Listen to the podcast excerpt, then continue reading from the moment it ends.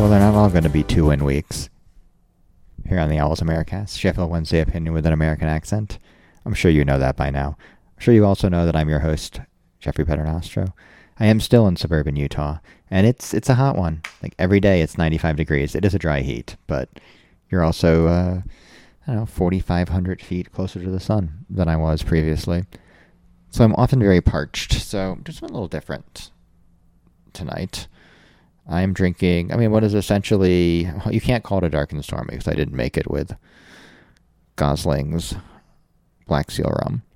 And I didn't even make it with regular ginger beer. So this is a highball of hibiscus flavored ginger beer, uh, Appleton Estate Jamaican rum, and a little bit of lime juice. So it's in the mule family. It's quite refreshing.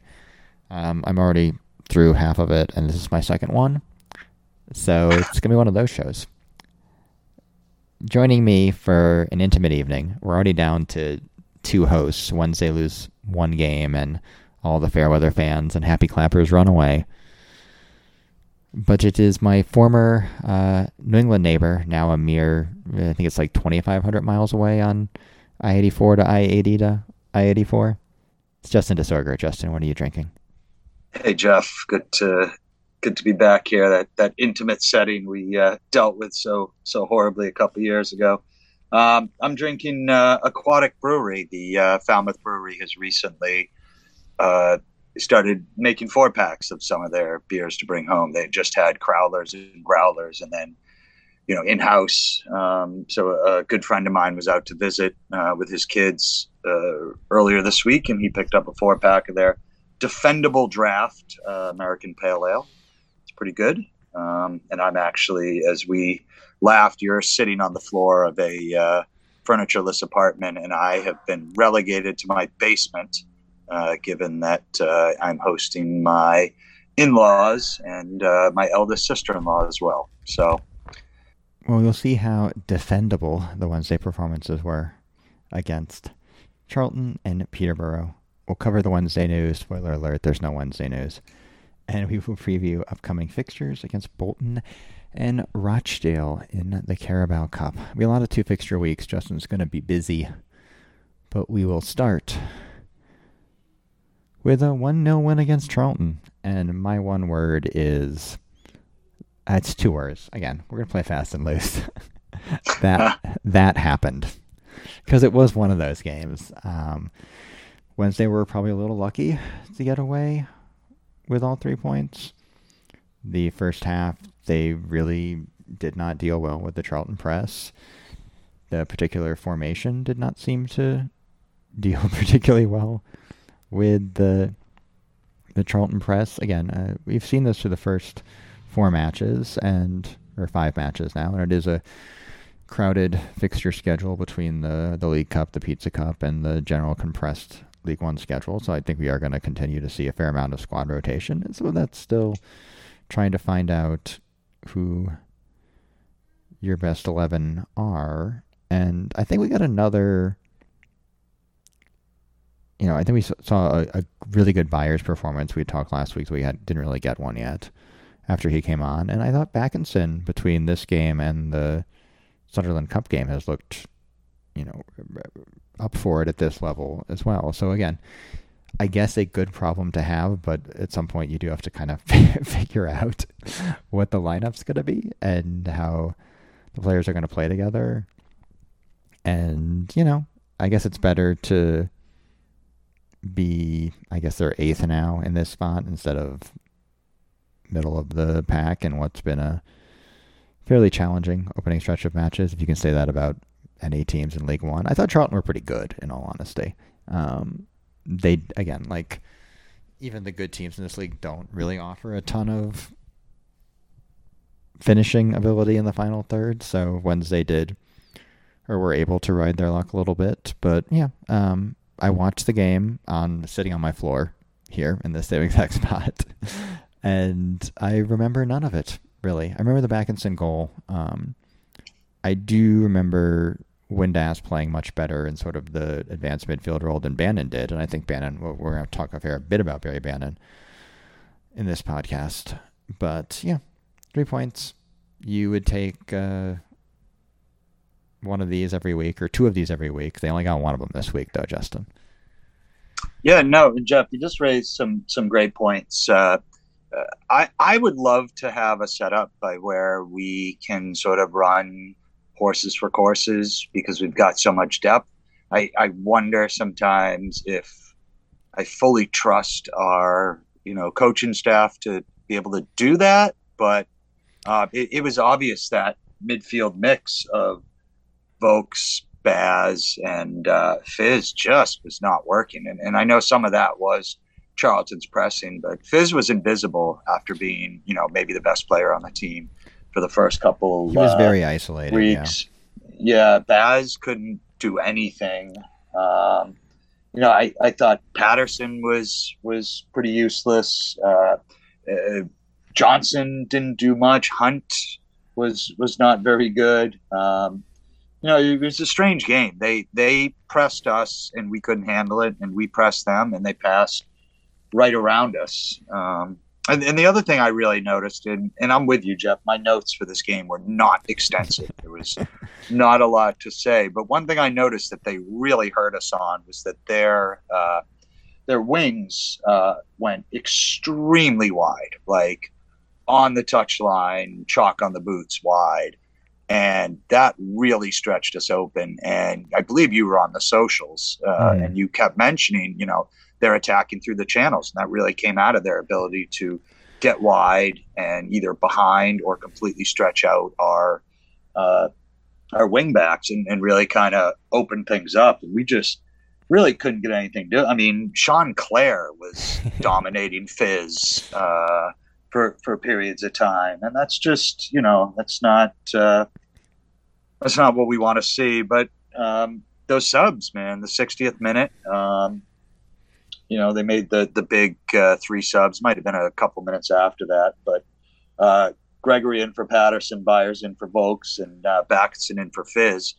Uh, really helpful, and then getting uh, Baz out of there uh, when he was having an off day, and, and, as you said, putting Windass in at the ten, and paid immediate dividends. Yeah. Um, and and you know it gave uh, gave us the ability to get that cross in and what a what a header too put some power on that also, uh, just let's talk about that move because Bakinson starts the move feeding the ball to Gregory and then just kind of drifts and again he's a midfielder he drifts in between the center backs and then you know Windass does a nice job to it's a perfect cross like you or I could have finished that but to put himself into a position where he can sort of read what's going to happen and putting himself available for it. It was just a nice little bit of uh, attacking uh, prowess. Yeah, we. I feel it feels like we've got a bunch of guys who can do. You know, if not maybe that particular move. Like I think we all agree that Fizz can attack with the ball and, and get into spaces. We've seen Adeniran mm-hmm. um, be aggressive offensively. We know Byers can can move uh, into space and, and, and looks to go. Like that's there's a lot of guys on this squad in, in that midfield that can that can attack. Um, so I, I I like that. I like our depth, but you know, I, I did feel like it took us a little little too long to adjust to what they were doing, and, and not that we were lucky, but uh, they. Uh, they came into Hillsborough and uh, they set the tone yep. and they set the pace, and that's not what you want to do when you're playing at home. No, and I do think we're going to see over the course of the season the squad depth, such as it is, is going to give them an advantage with five substitutions because they can make wholesale changes like this and still, you know, make a move like Bannan out for. Uh, I guess it was for So with Windass moving into a more uh, sort of like number ten or potential attacking midfielder position, and I, I was trying to think about this at the time is this the first time really since maybe the the early Carlos era that Bannan has been subbed off due to performance rather than you know where Bannan was subbed off in an attack minded sense versus a seeing out the game. Well, uh, that so that that's the question, right? Was he like? I I kind of think so because it sure turned into that. Mm-hmm. Uh, I was going to call it not a tactical sub, but it was a tactical sub. It, and you know what? If it was, then Moore deserves all the credit. Yeah. Uh, more, more talked up about, you know, sort of the heat and kind of played that up, which sure, is fair. Which is what, also Um, what you do when you don't want to knock your captain Exactly. in the media after a win. Yeah. Yeah, hundred percent. Um, so, you know, uh, it is what it is. I, I certainly don't remember that, but you know, I think Moore had an interview um, with uh, Alex Miller of the Star the next day that I actually didn't. I just missed. I went looking for it. I, I didn't really see it, but Miller sort of talked about the idea that you know Moore wants to make sure this is not a team that's dependent on any one player, and that you know we do take advantage of our depth, and that's that should come as really welcome sounds to to those of us that follow this team. A because it shows that we have a lot of positive depth, but B it shows that we're not you know we've got one man running the show, um, or at least you know the coaches are the ones in charge and the ones Mm, we'll making get those decisions. Yeah, exactly. Uh, but you know, I, I think the idea that you know everybody's on board to to me that's a winning team when everybody's putting the team ahead of themselves. Um, I- mean, the other thing know. too is you know Bannan's going to be 33 in December. I, you may want to save his legs a little bit, especially in the early crowded. And yeah, I'm sure as hot as it gets in Yorkshire, it probably was uh, at the weekend. So, what's your? I mean, whatever. We've already. yeah, I, I was thank. I was 'cause gonna didn't say, have, what's I your didn't have one a word? word for Okay, that. 'cause I was gonna actually use that to- covered this game. I was going to use that to transition to Peterborough, where Bannan was uh, dropped from the starting lineup entirely. I mean, that's not the main takeaway from this game, obviously, but that did, I think, set the set the tone a little bit in a weird way. Yeah, you know, I got to be honest. That that was everybody. I mean, boy, Wednesday fans and Twitter and online media is something else. I mean, I when's the last time again- he didn't start in a meaningful league game? Where he when he was, was- he was fit, healthy. yeah. yeah. Uh, I mean, for for all we know, he wasn't Yeah, fully fit, right? I mean, he said. he- I think they said after that he had like a slight illness after the Charlton game. So fair enough. Sure. Um, but you know, I again, I wasn't thinking that negatively about it. I, I think Well, that I don't think uh, even really. There's again, it was a weird game, but I thought for the first half hour, uh, and I'll just say that my word was uh, annoying for this game.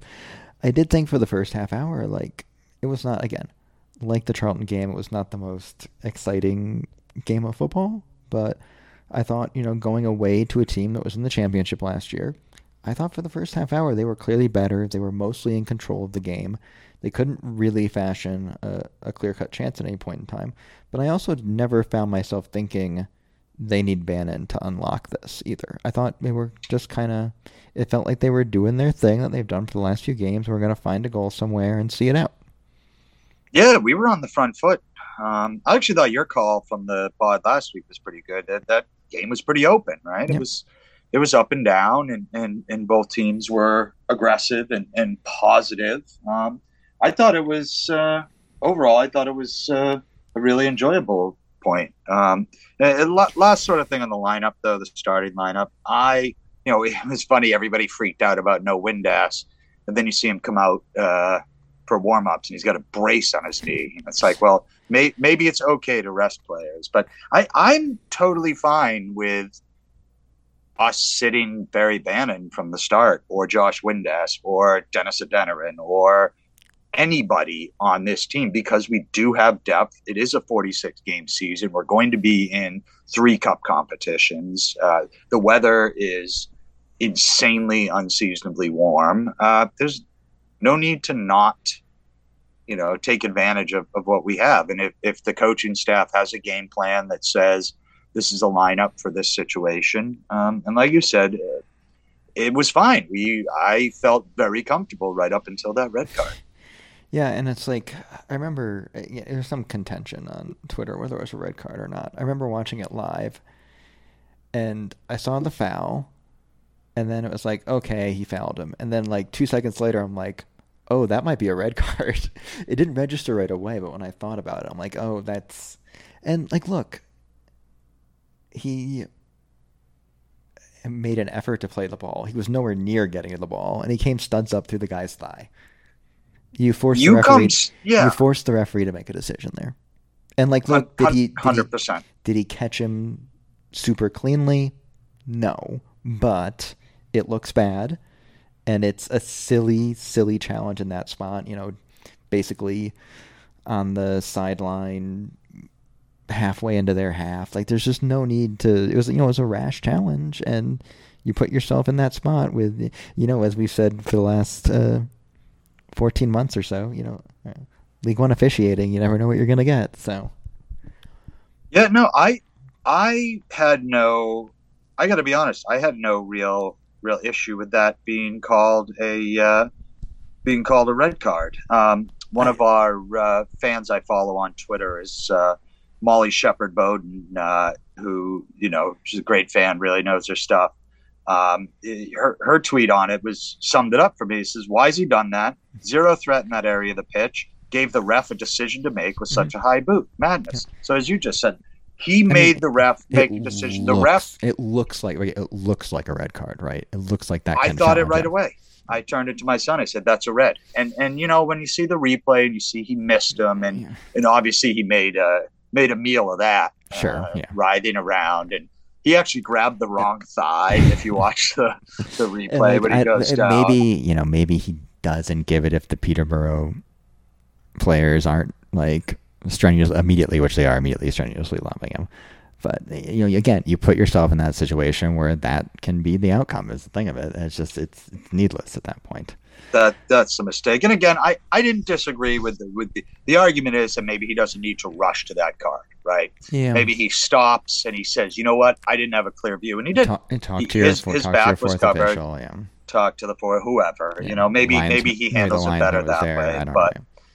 again, I, I don't see any anybody that's screaming at the ref should honestly grab a hold of James and just say, "Buddy, what what the fuck were you thinking right there?" That's And you know, then, it was you like that that play Iorfa had. Uh, Yeah. What in the second game, where he comes in with that neck high kick out of nowhere. You're like, just don't, just don't do that. Keep your keep your feet down. Um, and then and then it's you then you're playing with 10 men and it's it's always a tough ask and i thought they played pretty well organized after that you're thinking just get to the half and then you can sort things out but then he subs off Byers for Iorfa. Yeah, I And didn't love. I thought Byers was pretty good after they went down to down to ten, and he's gives you a little more st- uh, steel in that midfield. And yeah, Byers didn't love that substitution either, as we'll get to in a second. But it really like No, you know what it is, though? Iorfa has Go not ahead. been. I, I get that you know you know Famewo's out for foreseeable future. You want to to shore up the defense, and you want to get back to five at the back. I guess I don't know why you needed to do that necessarily, but he's got to be the got to be the guy if you're going to five at the back there. And yeah, it just and, and really as soon as Byers went off, they started. They were lucky not to concede before halftime. They had all of a sudden, you know, Peterborough were getting clear cut chances, and there were a couple goal mouth scrambles as well too.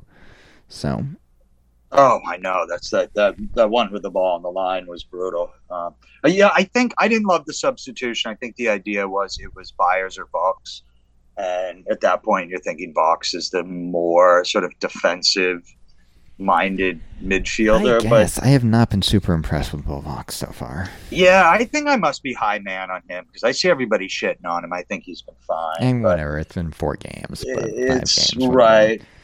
I mean, I just, I guess, I don't understand why you don't move if you really want to keep five at the back. Um, I guess you probably move Palmer into the back line and maybe, you know, bring in somebody, maybe even push Byers out out to the wing. Somebody can provide a little width. Um, I didn't love the substitution, but uh, you know, I now I guess we want to get into it. Um, I actually feel well. I feel pretty strongly about uh, you know where the fault lies, and, and that's with Jamie Smith. Yeah, um, and, and I'm somebody who's I've been teaching for 20 something years. I've been coaching um, hockey, including some elite athletes at times. Um, for, for a long time and and one of the things that you really get is that if you're not the one playing if you're not the one actively participating whether that's sports or honestly even in a classroom, like trying to solve a problem or, or get things done. You have to understand the emotional aspect of it. George Byers did not scream at him. No. George Byers did not show him up. George Byers gave angrily slapped his hand because he probably wasn't fucking happy that Jamie Smith was the one that made the decision to call him off. And I'm pretty sure we know that's how that works. Uh, now he may have muttered something under his breath uh, at him, but nobody knows. something, That's fine. You just eat it. and that that's exactly it. That's a short of it being some you know horrible racist or homophobic uh, shout by Byers. There's absolutely no call for for Smith. I know that feeling. I have been there when you want to turn around and say, you know, what the fuck did you just say to me? Who do you think you are? Any and all of that. But you're right. You just eat it. You Yeah. shut up. You let him go. You, And let him don't- settle and down. Whatever. You want to raise them the riot act in the locker room at halftime? Like you can't do that. That's fine. But you. Oh, no- go yeah, go in nobody would have him made. Yeah, staying nobody would have made whatever. you know? He would have slapped his hand away. We're like, all right, fine. Uh, Obviously, Byers is pissed to be coming off. Fair enough. You know, on some level, you want your guys to be a little annoyed when they're subbed off in that spot. It's a tough spot. You know, you got to make decisions when you go down ten men on the road there. But yeah, to absolutely immediately like chest up to him, like That was bad. it's bad. It's a bad I- look, and it you know it becomes a talking point. It escalates. He got a yellow card for it, which is pretty funny. which is very funny. But yeah, there's just no need to to escalate. That's it. It's like it's it's a it should be a non-story, right? Yeah, Byers is pissed. He's getting subbed off. The game's not going well. You know, he wants to play. He wants to be in there. He wants to try to either hold the line or, or fashion something for them, even down ten men. And like honestly, like as the assistant coach of a League One team, you kind of never want to be the story, right? no, no, that's yeah. I just, boy, and you know, I we I don't know that we'll get follow up on it. I I assume I don't, that like, I'm sure whatever. It's like it's a, it's a non. I'm sure it's whatever. It's too. You know, it, it was a, a coach and an athlete that both want to win, and tempers flared, and like whatever. This happens. It's not a. It's not a big deal, right? If it hadn't been caught by the cameras and everything else that it, that ensued Probably from it. But yeah, it's again. I'm sure it's this probably already. this isn't Billy Martin and Reggie Jackson no, having a it's fist fight on already. national It's probably already a non-issue in there, but I hope so. I, but I, I really do hope that I, I, I think it could be a big moment only in the sense that if, if more and, and maybe Smith himself, more importantly, doesn't recognize that the error, you know, the fault lies with him to at least some degree, if not a large degree. Um, you know, I, I hope he's kind of willing to to say to to Byers, "Hey, I fucked up. I'm sorry about that. You know, let's you know let's let's clear the air a little bit because that that you know that is that can be the type of thing that can linger with a team. Um, I don't think it will, uh, partially because or mostly because of Darren Moore and, and what he's creating and and how overall things seem to be. But you know that that was not that did not bode well. Um, although I will say I thought they actually had a very good start to the second half. They did. No, for the first 10 minutes or so, they certainly looked more likely to score. Um, uh, that immediately stops as soon as any team puts in a cross from a wide area against Sheffield Wednesday, however.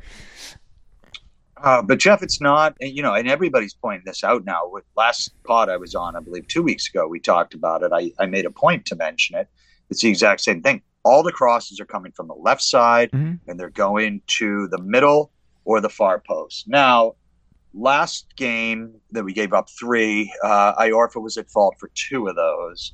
Uh, this week he was at fault for one of them. Uh, although you can always again argue that Marvin Johnson needed to step out and, and force the play. Yeah, it was a little weird more. situation. He had acres of space to run into to basically just Too much. pop across in. Yeah, you got to least. Well, and then the first one, you know, Liam Palmer slips. Which, Well, that's, well, it, that's that's, no not good. really even Liam Palmer's man. Heneghan got caught ball no, watching. uh, Heneghan, Yeah. Heneghan, didn't, Heneghan couldn't even get off the ground. That was for for the big for the big center back you have Yeah. in there to head the ball away. It It is funny that the they're actually uh, they're actually much better this year on like crosses or uh, corner kicks and set pieces into the box. But when it's from open play, especially on like counter attacks, and like look, when you have wingbacks that like to press forward and don't defend particularly well, you're going to invite these kind of counterattacks and these kind of crosses, and your three center backs have to be able to either, whether it's man marking or zonal marking, cover their areas and cut these out. Yeah, I wonder how much this has to do with. Uh, I, I think that uh, Ihiekwe's been fine. Yep. Like I think he's he's done well, but he's still been the left center back Mm. during all five of those crosses. Now, Was I'm he not still in saying the? that Was he still? I guess he was in the game for the second one. He got subbed off so- after. Yeah. Because he got well, he got switched over. He moved over to the left when they made the Iorfa substitution. right. So Iorfa came in, and played the right, Heneghan stayed in the middle. Ihiekwe went to the left.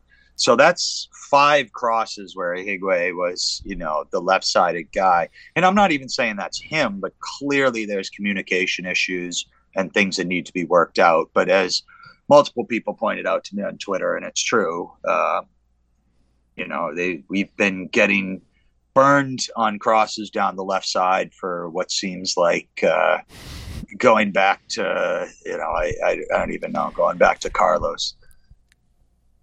Yeah, I mean, again, it's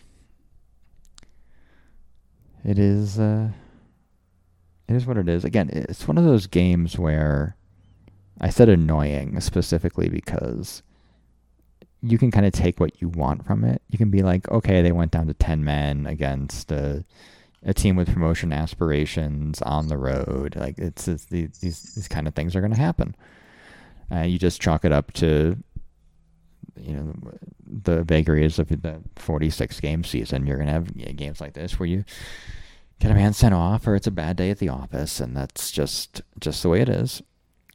You can also look at this game as being annoying and like, oh, they easily, in normal circumstances, could have seen it out and they had that boring one nothing win.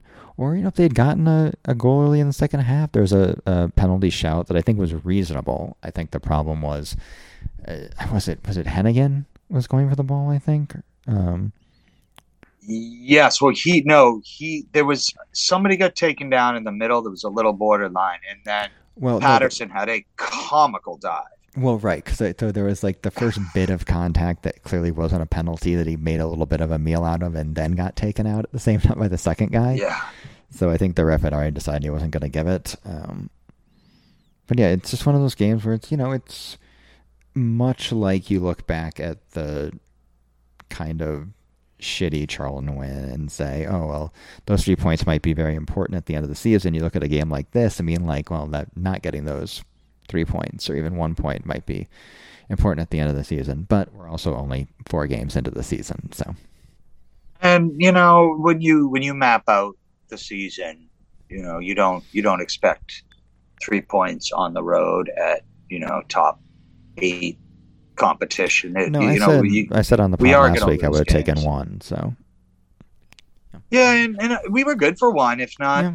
three, if you know Reese James doesn't get a blood rush to his head, and and again, you know, I, I think Moore should kind of be or Smith, whoever's doing it, should kind of be criticized uh, for the substitutions because you know whether or not the Byers one worked out, um, we put ourselves in a weird position where we used three one player substitutions. So even though we had two additional spots, we could have brought people in. mhm. Uh, we wouldn't have been able to because you can only make three substitutions. You can just use up to five players. Uh, so as much as he did such a great job uh, against But I Charlton, don't think it doesn't. I, I don't know the rules super well. It doesn't count if you do it at the half either, right? That does not count as one of your one.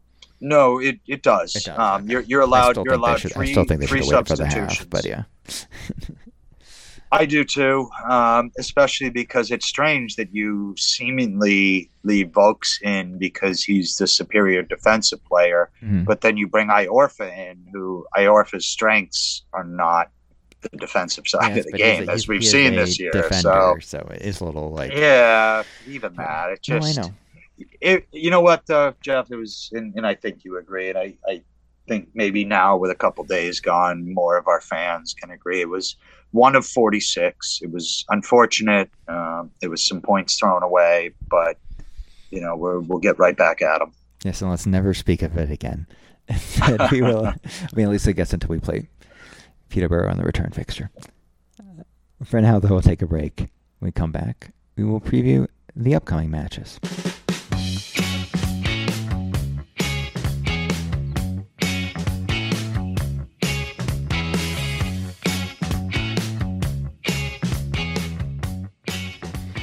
Now it's time for some Wednesday news. There is no Wednesday news. I checked. I looked. Um, yeah, I double checked. There's there's, not, there's Uh, well, nothing. No, let's note there's a new feature called My First Wednesday Match. I did see that. There's a very, very cute picture of, I believe, Ozzie Owl. Um, and then also note that Fit Fans is back Yeah. for a September start, which is good. And they've also opened the fan zone. I think was also on the on the club page in the last week.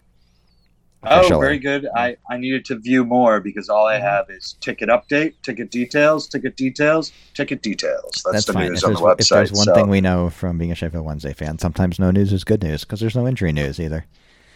this is true. This is very true. Uh, I wouldn't mind some news on Michael Smith. Uh, yeah, You know, it's hard because we are we're, we're four games in. He's I still do not change my preseason yes, yes. thoughts of him being a twenty goal scorer. I will point out they have not. Uh, they have that no striker has scored from open play in the league yet. no, Which again, No. seven points from four, so it's not like it's dire. But yeah, it would be nice to see at least like Gregory get off the score sheet. I thought Gregory actually had a pretty good game on. Uh, Gregory had a great game, and he he had a bit of shithousery on a corner kick that like I was in tears. He just he kept standing in front of the goalie, and the goalie would shove him away into the defender, who would turn around, and Gregory would then kind of push the defender and then back right into the goalie, and it just it repeated for a good fifteen seconds of him just just getting in the way. Um, yeah, I love me some Lee Gregory, uh, and and you know what? I'm not gonna lie, I had forgotten the song. mhm. Um, It's a good and when I saw him in the starting, when I saw him in the starting lineup uh, Tuesday, I definitely uh, spent a good 45 minutes wandering the house humming that tune. So He, he still feels like he's good for 13 goals or something like that this year, probably. I wouldn't be surprised for more, man. I wouldn't be surprised for more once he gets on track. Well, perhaps he will get off the mark this weekend against Bolton. Take it away, Justin. So uh, Bolton, um, Bolton's off to a, a really good start. They're in fourth place right now. They've got two wins and two draws. Uh, they won their two games at home uh, with a uh, plus four goal difference, four goals, none against, and uh, that's a factor because we are traveling to the University of Bolton Stadium that was originally opened as the Reebok Stadium and then became the Macron Stadium. Um, we covered this last year, but they were originally uh, Christchurch football. Uh, started in 1874, became Bolton Wanderers a couple years later. Uh, Bolton has four FA Cups, a couple trips to Europe under Sam Allardyce and old friend Gary Megson. Um one of the things Bolton's probably most known for is uh, they have the record for the most years in the top flight without winning a title, and I don't think that that's going to change anytime soon.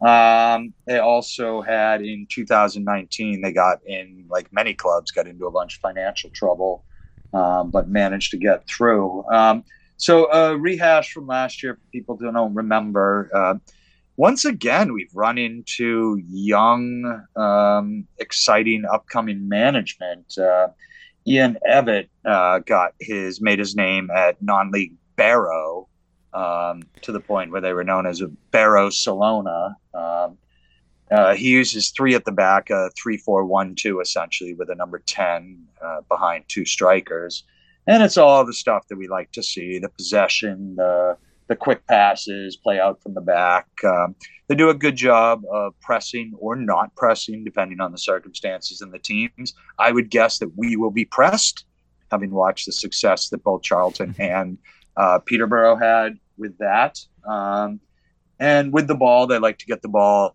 outside and uh, bring it back in. Um, you know, this is a good team. This is a team that is probably looking like it's, you know, in that same boat as Charlton, as Peterborough, as us, as Ipswich. There's there's some teams that are going to be battling this year. Um, they're one of them. They're, they're only real major change um, that they got was they have uh, a kid named Connor Bradley is a right wing back on loan from Liverpool. He's a right back for Liverpool's system, but when you're playing three at the back, they push him up. And he has been uh, their best player this year. Uh, from what I read, uh, Bolton fans are kind of over the moon about his performance. He's he's got a goal and an assist in the league, and a spectacular goal in a uh, stomping they put on Salford City in the uh, League Cup. Uh, so he's one to watch, and they they also got uh, Jack Iredale from uh, Cambridge as the left wing back. So we'll see a lot of them. Otherwise, um, their captain is Rico Santos. He's their center back. He's Bolton fans consider him the best center back in the league. You know, wh- whatever that's worth. It's something. He's he's a big challenge, and he's a lot of the way that they like to play out of the back as well. Um, their their big uh, other big keep is uh, their goaltender James Trafford. He's only 19. He's a city player. He was on loan there last year. He's back again. He's in England under 21 international. They love him.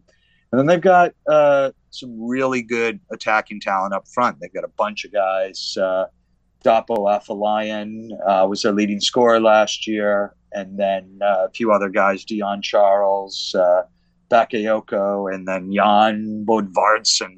Uh, all of them will rotate through, and all of them will score goals. They also have Elias Kachunga up front. Um, yes, exactly. Um, the midfield three so far this year has been Aaron Morley, Kylie Dempsey, or I'm sorry, Kylie Kyle Dempsey, and uh, old friend Kieran Lee. Who's been playing in that yeah, number ten there. role. He's been there a couple of years when now. they've asked it. Um, yeah, and he's doing what Kieran Lee does. So, you know, I think this is going to be uh, this is going to be a challenge, especially on the road.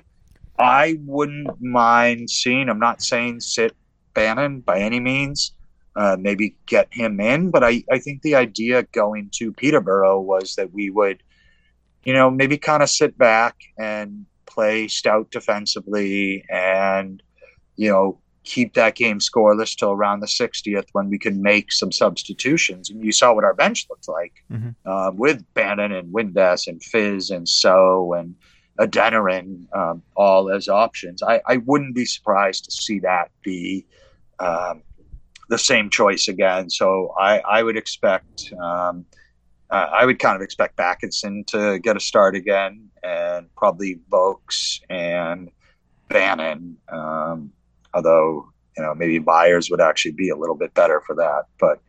Um, you know, we'll, we'll sort of see. It's gonna it's gonna be a challenge. In all honesty, when you look at the 46 games, this is one of those games where you you take a point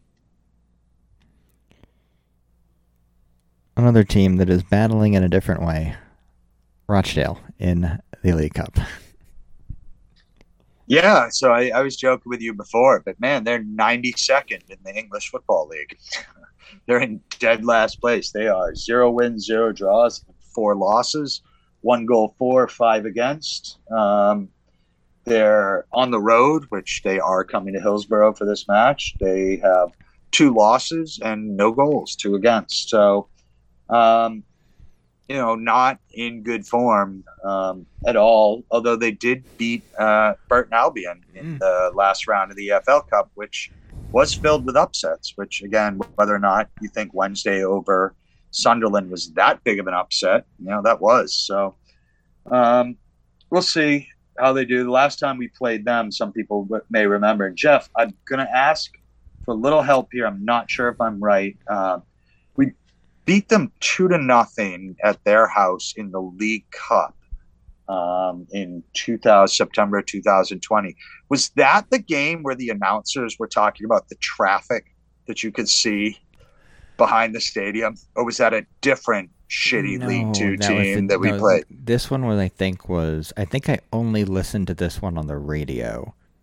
The Rochdale it, one. Yeah, I remember listening it to on uh, on iFollow. I was doing stuff in my house I think they scored two late goals, and Kachunga was one of them, if I recall correctly. That sounds right. Maybe like um, Paterson you know and what? Kachunga in the last like 15 minutes or something.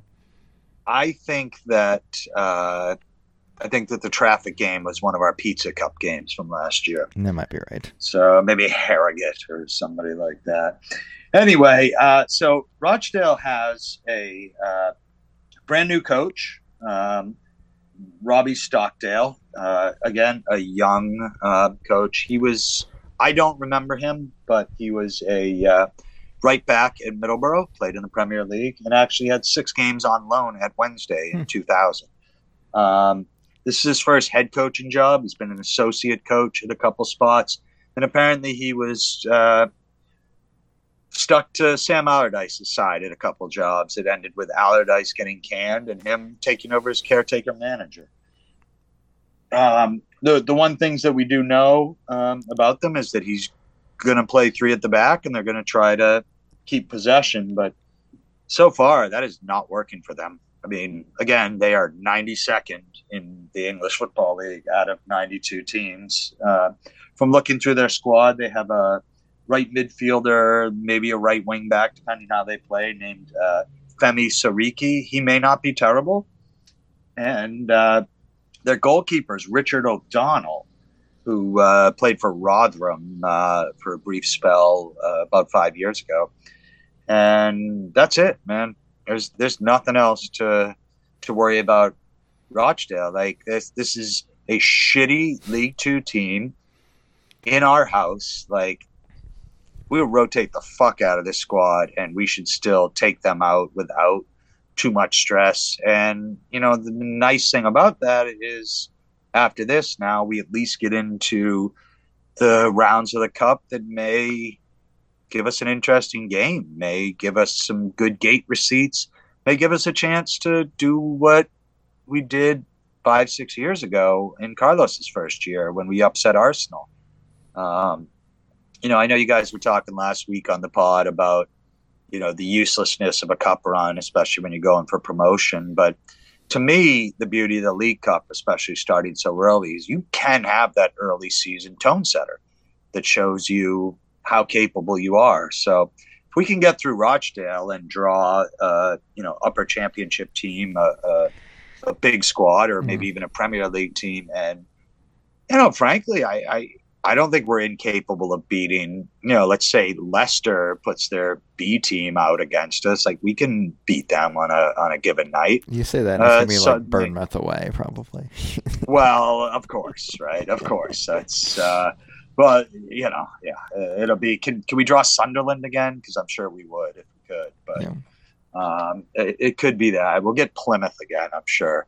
Um but I don't know. I, I like the idea. I like the idea of an early season cup run. I, I know that things are busy and the Pizza Cup's going to be coming up soon, but fuck, man, we're set up for it as we can be. We've got depth. Um, I'd like to see us uh, smash Rochdale and, and, be ready to go in the next round of the cup. But I know that that's not uh, maybe the most popular view amongst the fandom. Well, we are ready to go here because you've been listening to episode 184 of the Owls Americast. You can find us on the internet at owlsamericas.com, email the show at owlsamericas at gmail.com, find and follow us on Twitter and Instagram at owlsamericas. Our intro and bumpers by fellow Wednesdayites Reverend the Makers. The podcast can be found anywhere you get your podcasts and wherever you get the Owls Americast. We ask you rate and review. It helps more Wednesdayites find our ramblings. Justin is on Twitter at New England Owl. Justin, uh, based on your background, have you recently buried an arch rival in the floorboards behind there after luring him down there with the promise of a cask of Amontillado? Jeff, I'm sorry my basement isn't finished, but I have not murdered nor buried any bodies uh, as far as any of you are concerned. I'm on Twitter at Jeff Paternostro, and before Justin incriminates himself, we'll just see you back here next week. Yeah.